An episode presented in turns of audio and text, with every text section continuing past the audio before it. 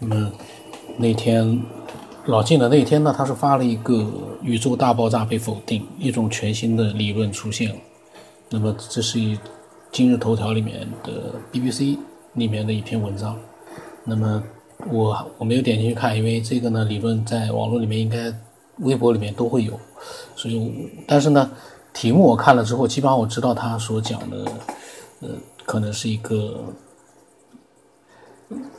老晋是说呢，符合老子的风箱理论，但是我没有去查老子的风箱理论呢，指的到底是什么样的一个理论？我在想，我待会儿录完了之后我去查吧。那么王羲之呢，就发了一句话，他说：“为学日益，为道日损，损之又损，以至无为。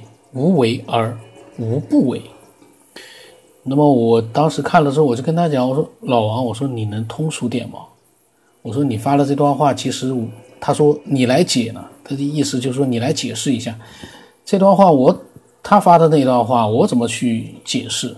我解释的肯定是不准确的，因为你发的这段话一定是要用你自己来解释你的这个对这段话的解这个这个看法或者他的意思，那才是最准确的。我们去解释的话，每个人都不一样的。那么，那么我当时说呢？老王，呃，分享呢，其实你应该让听的人呢都能听得懂。如果你呃这段话，如果说你读出来的话，你在想会不会有很多人听了之后呢，并没有完全明白里面的意思？那你是不是应该把你理解的那个解释也给大家分享一下？这样的话是不是更合适一点？因为你对这句话的理解，那是。属于你自己的，我来解释这句话的话，可能跟你所理解的不一定是一样的，你还可以延伸开来，多说一些东西的。我觉得这句话。那么，这个老王说呢，他说他会谈的，呃，加入一起吧。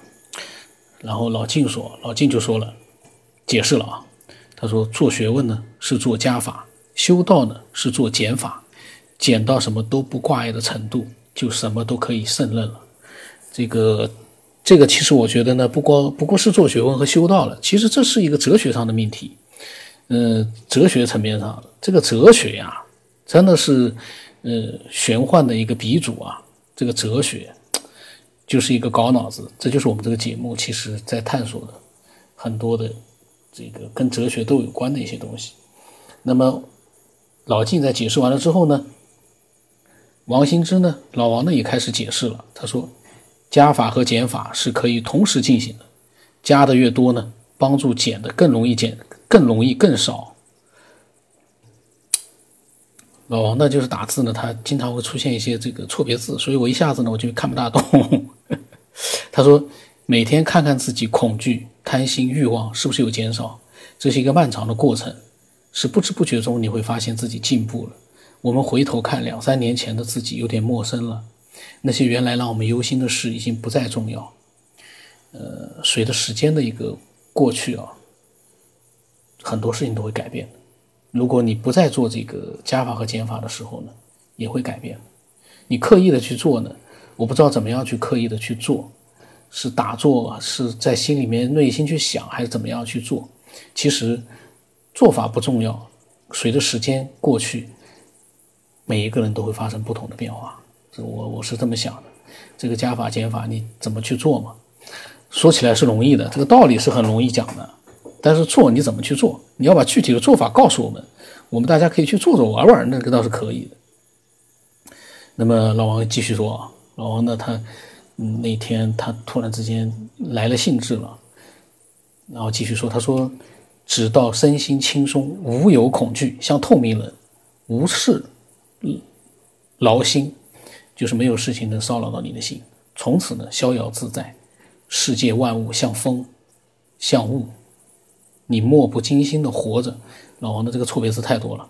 无为的你，前面充满着无尽的喜悦和未知，你尽情的生活着，你做了无数的各种各样的事情，尝试了各种新鲜，从来不会重复。但是你已经找不到谁在经历这一切了。玄幻的一些话啊。他说：“他觉得老金比喻透明人很对感觉。每天看一下自己，问问你透明了吗？他说：“如果你透了，谁能伤到你？什么都不会存留，过了就过了。这个境界有能做到吗？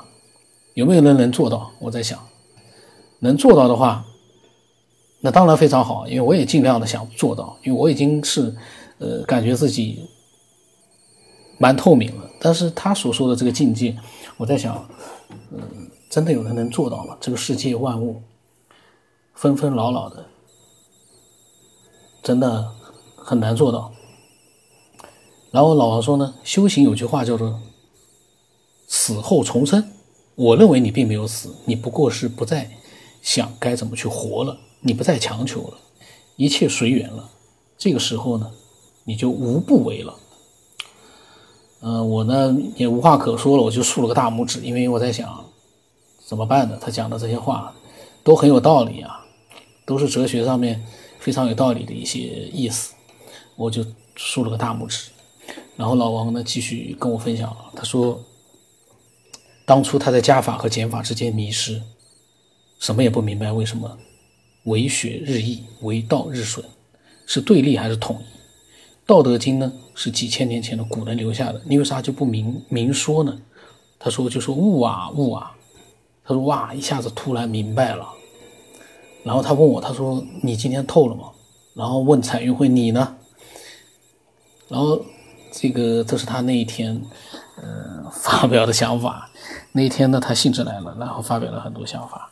嗯，当时呢，我呢是就没有去做更多的一个表达了，因为没办法去表达。然后隔了没多久啊，隔了大概几天，是不是因为我没有表达，老王呢就退出了这个小群？但是今天我在录节目的时候呢，我突然看到这个老王的微信了，我又。就像前几天把回家之旅拉进这个小群一样，我又把他拉进来了。不管他有没有说话，或者是不是会再退出，我今天在想，哎，我在想我们的聊天，呃，有的时候呢，这个王新之在群里面，他也可以发表一些想法。如果他不发表也无所谓，他能看到一些东西。如果他退出了呢，那也没关系。你既然是在每天在透在悟，在做加法减法，你为什么就对？这个小群里面，跟你大家都聊得很很开心的那样的一些这个朋友，为什么你就待不下去呢？我对这个很好奇，为什么呃在修炼，在做加法，在做减法，明白了悟到了，明白了，可是却还是退出了。这个退出意味着什么呢？是你还没有完全的呃这个领悟到一些东西吗？没有完全的能够面对一些东西呢，还是因为什么样的原因呢？我不太清楚。这个是在我录这期节目之前啊，我把他拉进来了。然后我看了他讲的这些话是在九月三号的时候发的，那么我就突然在想，退群、加群和这个悟道、悟明白了、悟没有明白，那么透明了没透明了，能面对不能面对，这个之间有没有什么样的一些关系呢？呃，这期节目我不知道什么时候上传啊。我想上传了之后呢，这个老王啊听到了之后，他会不会又会分享一些他自己的想法？那么那个风香原理呢？呃，有一个我在网络上面找到了，就是说呢，赢了，他意思就是说那句话的原话我不讲了，因为没法念出来。那说赢了，你不要感谢他；输了也不要怨恨他。要是宿命的话呢，那一切的结果都是造化的业力。什么什么什么什么。就是老子呢，通过风箱的故事告诉人们，不要在意外界的情况怎么对你，专一的、认真的做好当下的最适当的那件事情，干能力范围内的事情，比什么都强。这个话绝对的，我绝对的认同。我们干能力之内的事情，我们不要去好高骛远的去干一些、去想一些我们做不到的事情。这个世界上没有哪个人说什么都能做到的。如果每个人都能做自己能力范围内的事情，比什么都强。就像我之。前面几集里面说的快递员，如果那个公司能够按照你的能力去下单，超出能力了你就不要接单了，那就不会再出现什么顾客要去感谢呃去理解你、同情你、爱护你啊，你来的再晚，我们这个顾客都应该很开心的面对。这是在让这家公司呢越来越差，而不是让它越来越好。